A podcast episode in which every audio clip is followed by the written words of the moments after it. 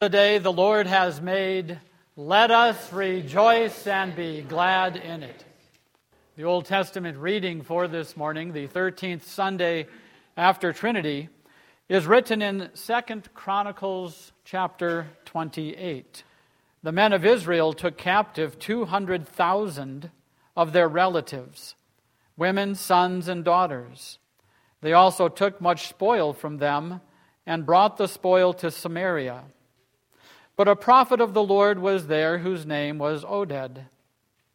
And he went out to meet the army that came to Samaria and said to them, Behold, because the Lord, the God of your fathers, was angry with Judah, he gave them into your hand. But you have killed them in a rage that has reached up to heaven. And now you intend to subjugate the people of Judah and Jerusalem, male and female as your slaves. Have you not sins of your own against the Lord your God? Now hear me, and send back the captives from your relatives whom you have taken, for the fierce wrath of the Lord is upon you. Certain chiefs also of the men of Ephraim, Azariah the son of Johanan, Berechiah the son of Meshillemoth, Jehizkiah the son of Shallum, and Amasa the son of Hadlai, stood up against those who were coming from the war and said to them, You shall not bring the captives in here, for you propose to bring upon us guilt against the Lord in addition to our present sins and guilt. For our guilt is already great, and there is fierce wrath against Israel. So the armed men left the captives and the spoil before the princes and all the assembly. And the men who have been mentioned by name rose and took the captives, and with the spoil they clothed all who were naked among them. They clothed them, gave them sandals, provided them with food and drink, and anointed them. And carrying all the feeble among them on donkeys, they brought them to their kinsfolk at Jericho, the city of palm trees. Then they returned to Samaria. This is the word of the Lord. Thanks be to God. The epistle is written in the third chapter of Galatians. St. Paul writes To give a human example, brothers, even with a man made covenant, no one annuls it or adds to it once it has been ratified. Now the promises were made to Abraham and to his offspring. It does not say, and to offsprings, referring to many, but referring to one, and to your offspring, who is Christ. This is what I mean.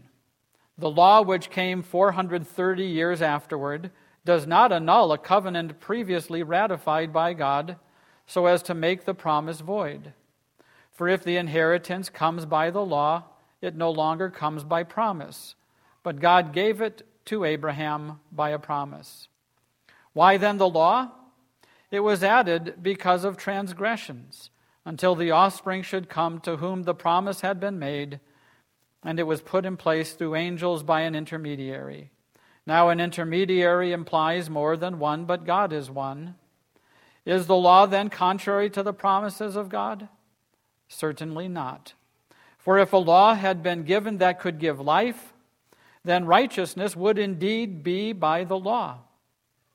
But the Scriptures imprisoned everything under sin, so that the promise by faith in Jesus Christ might be given to those who believe. This is the word of the Lord. Thanks be to God. Please stand. The Holy Gospel according to St. Luke, the 10th chapter. Glory to you, O Lord. Turning to his disciples, Jesus said privately, Blessed are the eyes that see what you see. For I tell you that many prophets and kings desired to see what you see and did not see it, and to hear what you hear and did not hear it. And behold, a lawyer stood up to put him to the test, saying, Teacher, what shall I do to inherit eternal life? He said to him, What is written in the law? How do you read it? And he answered, You shall love the Lord your God with all your heart, with all your soul, and with all your strength, and with all your mind, and your neighbor as yourself. And he said to him, You have answered correctly. Do this, and you will live. But he, desiring to justify himself, said to Jesus, And who is my neighbor? Jesus replied, A man was going down from Jerusalem to Jericho, and he fell among robbers who stripped him and beat him and departed, leaving him half dead. Now, by chance, a priest was going down that road, and when he saw him, he passed by on the other side. So, likewise, a Levite, when he came to the place and saw him, passed by on the other side. But a Samaritan, as he journeyed, came to where he was, and when he saw him, he had compassion. He went to him and bound up his wounds, pouring on oil and wine. Then he set him on his own animal and brought him to an inn and took care of him. And the next day he took out two denarii and gave them to the innkeeper, saying, Take care of him, and whatever more you spend, I will repay you when I come back. Which of these three do you think proved to be a neighbor to the man who fell among the robbers? He said, The one who showed him mercy. And Jesus said to him, You go and do likewise. This is the gospel of the Lord. Praise to you, O Christ. Risen, ascended, glorified. Jesus at the right hand of the Father, ruling over all things for the sake of his people. For Christ is risen he is risen indeed. Alleluia. Amen. Hear these words from the account in St. Luke chapter 10, our gospel reading. But a Samaritan, as he traveled, came to where the man was. And when he saw him, he took pity on him. He went to him and bandaged his wounds, pouring on oil and wine. Then he put the man on his own donkey, brought him to an inn, and took care of him. These are the words of our text. God's grace and His mercy and His peace be multiplied to you now and forever through Jesus Christ our Lord. Amen. A thief stole everything they had and left them for dead. They were rich, but now they had nothing, not even the clothes on their back. He lied to them, and they believed everything he said, hook, line, and sinker. They were wise, but he left them feeling like fools. They used to trust, but now they didn't trust anymore. They were ashamed, and they hid their faces. How could we be so stupid? How could we allow him to rob us, take from us everything that belonged to us? The thief took it all and left them for dead. Who would help them? Along came a good Samaritan. It was late in the afternoon when they first noticed him. He was walking on their property. Well, what used to be their property. And actually, it was his property because he gave it to them, willed it to them for free, their inheritance. But now they had lost it. Yes, it was stolen from them, but it was their fault. They knew better and they willingly handed over everything that had been given to them. They gave it all to the thief. And he took it all, and left them for dead. The Good Samaritan was close now. Could the Good Samaritan catch the thief? Could he bring to the deceiver justice? Could he get back what they had given away, could they trust him? Could he save them from what they did? Could Paradise Lost be paradise restored. And they hid, afraid. And the Good Samaritan called out, Where are you? And they came out, and he took one look at them and asked, What have you done? And they told him the whole story. Well, not really. They blamed the thief, they blamed each other, and they even blamed the Good Samaritan. Well, the Good Samaritan loved them, forgave them, and promised them that he would make things right. The thief would be caught and would be punished. The Good Samaritan would send someone to save them, and he would get back everything, everything they lost, even if it cost him his life. And it would. Until then, it wouldn't be easy. There would be hardship and suffering and death, the old order of things. But then the Good Samaritan got them some clothes and got them back up on their feet. And they had his promise. In the end, he would make all things work out for their good. He would get back everything they had lost. And so Adam and Eve left the garden forgiven, loved, and saved. With a promise from God, He would send His Son to save them. For you see, God is the good Samaritan. He is always the Good Samaritan. He is the true and only Good Samaritan. And so, Jesus, who is true God and true man, the Son of God, is the Good Samaritan. Jesus is the Savior who was promised to Adam and Eve, who would get back everything that they had lost. And one day, one day, Jesus told a parable about himself. He told how a man was going down from Jerusalem to Jericho, and the man fell among robbers. They stole everything he had, even the clothes on his back, and left him half dead.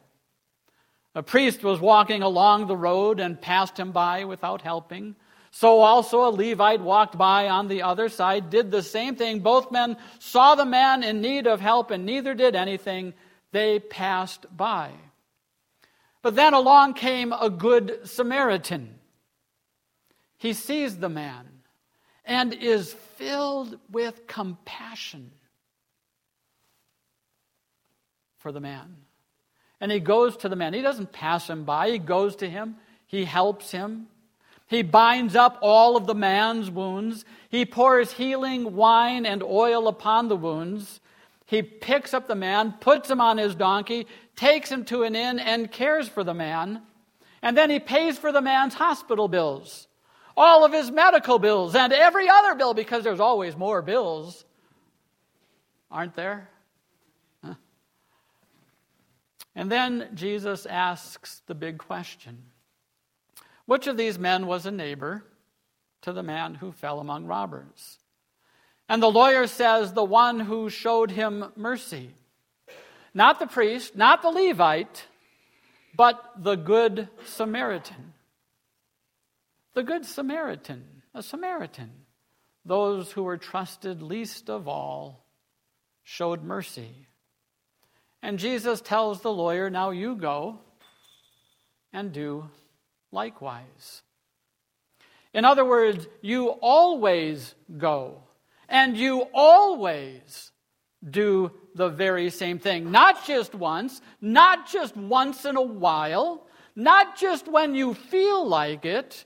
You keep on going and you always keep on showing mercy to your neighbor perfectly, without fail. Be holy, for I, the Lord your God, am holy. You go and be a good Samaritan. But that's the problem for the lawyer, and for you, and for me. we can't do the same thing. We can't be the Good Samaritan. Oh, sure, you might have a bumper sticker on your RV that says Good Samaritan. And you might be a Good Samaritan once or twice or once in a while or maybe even more. But always? Perfectly? Without fail? Can you do that? Can you go and do likewise? Of course not. When Adam and Eve lost paradise, they lost the ability to be a good Samaritan. They might have compassion once or twice or once in a while, but they couldn't show compassion to each other and to others all of the time, perfectly. And what is worse, they even hurt each other and others by what they thought and said and did. Adam and Eve, they became the thief. They became the murderer. They became the adulterer. They became the idolater, the coveter, the gossip, the liar. And that's who we are. That's what you do. That's what I do. We are the thief, the murderer, the adulterer, the idolater, the coveter, the gossiper, the liar. It is impossible for you and me to be a perfect and holy good Samaritan. That is what was stolen from you and me in the Garden of Eden. We can't love God with all of our heart, with all of our soul, with all of our mind, and with all of our strength, and we cannot and do not love our neighbor as ourself.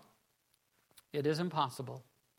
We are sinful by nature, in thought and word and deed, by what we say and by what we do, and by what we left, leave undone. The good that we want to do is not what we do, and the evil that we don't want to do is exactly what we find ourselves doing. Oh, what wretched people we are. How wretched we can be. Think about it. Holiness and righteousness and love and compassion. In other words, the image of God that is what was stolen from you and me in the Garden of Eden. And we are left by the road, dead in our transgressions and in our sins. And along comes Jesus, the Good Samaritan. And he sees you and me in our lost condition. He knows everything about us. And Jesus is filled with compassion for you and me. And He comes to our side and He reaches out our hands, and there are nail marks in those hands.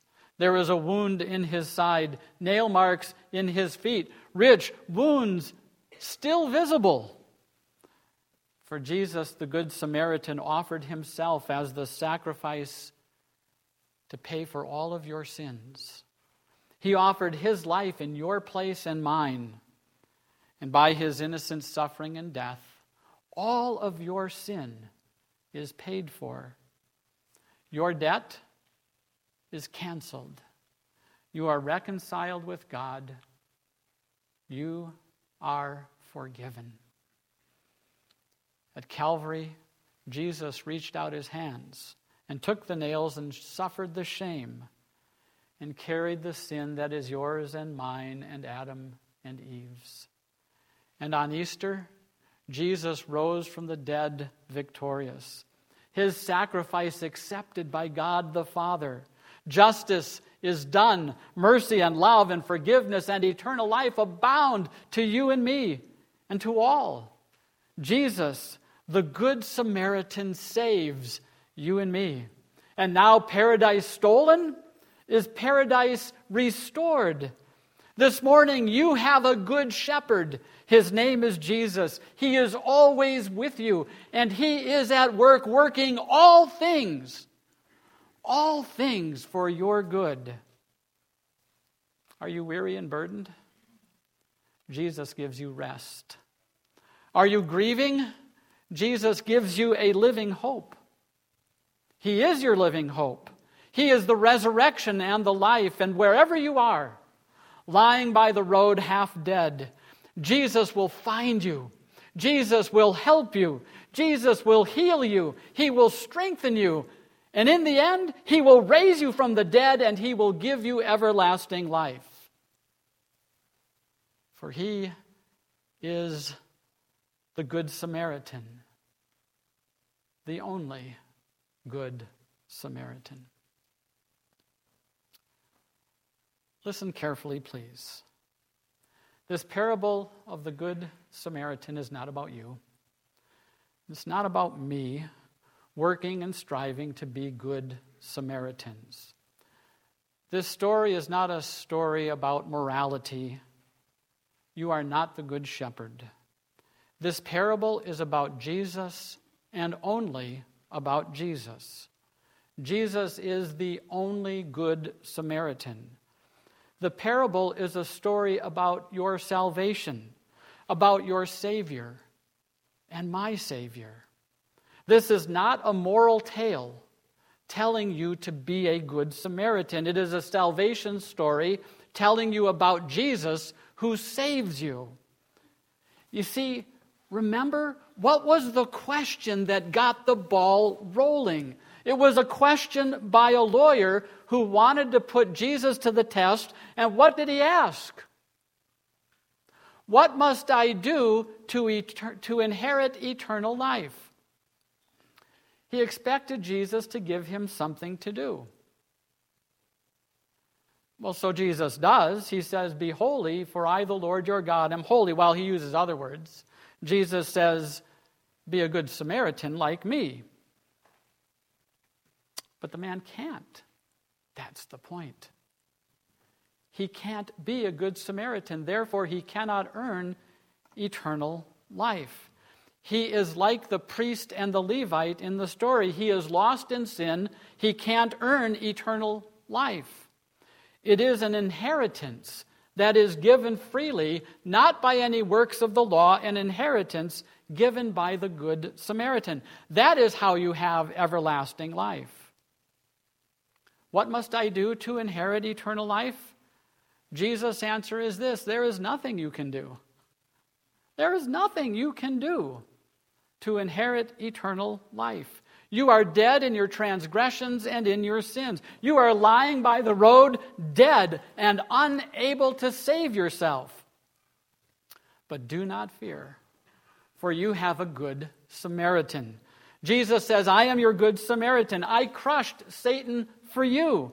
I save you. I forgive you. I give you saving faith in me as Lord and Savior, and I give you new life. More than that, I give you an inheritance of eternal life. And I give back to you everything that was stolen from you in the garden. I am the good Samaritan. Friends, you can't be saved by your works. You cannot be a good Samaritan and earn eternal life. You need the good Samaritan. And you have him. He is yours, and you are his. And nothing in all creation can separate you from Jesus, the Good Samaritan. For he is risen. He is risen indeed. Alleluia. Amen. In peace, let us pray to the Lord. Lord, have mercy. For the holy Christian church, for all pastors and teachers, for all the schools and universities of the church, for those who teach and those who learn, for all missionaries, for all who suffer for the faith, that the Good Samaritan would guide and care for his church, protect and defend her from her enemies, bless her, and preserve her until the day of his return as King of kings and Lord of lords. Let us pray to the Lord Lord, have mercy. for our nation, that the Good Samaritan would not treat us as our sins deserve, and that he would turn away from his anger and wrath at our rebellion against him, at our rejection of his word, both his commandments and his salvation, at our embracing of all that is unholy while refusing to repent, and that he would give us victory over our enemies who seek our destruction, who seek to steal our freedom, who strive to overthrow our republic and that he would heal our divisions, bind up our wounds, give us a united land from sea to shining sea, and let us dwell in peace, so that the good news of Jesus and his salvation would be preached and believed in our nation. Let us pray to the Lord. For our president, a man baptized into the death and resurrection of Jesus, that the Good Samaritan would give him a strong mind body, and soul, the wisdom of King Solomon, a heart like King David, the repentance and sanity of King Nebuchadnezzar, the steadfastness of Moses, the righteousness of Abraham, the prayerfulness of Anna, the devotion of Noah, the love of God's word like Mary who sat at the feet of Jesus, and that God would grant him godly advisers like Joseph and Daniel and Esther military leaders like Deborah, but silence the wicked and foolish counselors, and that our president would be protected from all evil and sin, and lead us in holiness, guide us in mercy, protect us from our enemies, and be a blessing to our nation and all nations. Let us pray to the Lord. For the men and women of our armed forces, that the Good Samaritan would grant them wise and responsible officers that our military would carry out their duties and protect those they serve, that those injured while serving would be healed, and that the families who mourn their dead would be comforted in their sorrow. By Jesus, who is the resurrection and the life, let us pray to the Lord. For those who have requested the prayer of the church, for Elder and Dorothy, Willie and Sharon Rosenbaum, Mel and Elaine Walters, Doug Cullum, John and Dana Justice, Levon Elbers, Trent Stevens, Brenda and Jim, Ken and Yvonne Reinke's family, Jason, my grandson, and all others, that the Good Samaritan will bind up their wounds, give them healing and health, spare their lives, and show them tender mercy. Let us pray to the Lord for those in the path of Hurricane Ida and Hurricane Nora, for those in Haiti who suffer from an earthquake, and all in the path of or the destruction from natural disasters, that the Good Samaritan will provide for all of their needs and give healing according to his will and comfort those who mourn. Let us pray to the Lord. For those who mourn, especially Julie Durbin her children Levi and Caitlin, her mother Sam, and all who mourn because of the death of her husband Tony. That the Good Samaritan will heal their sorrowing hearts with his promises of the resurrection of the body and life everlasting. Let us pray to the Lord. For those who celebrate, especially Wade and Bonnie, who rejoice on their anniversary, that the Good Samaritan who blessed the marriage at Cana in Galilee will continue to bless Wade and Bonnie and their family with all of his good gifts and his unending mercy. Let us pray to the Lord. For these and every other need, let us pray to the Lord. Please stand.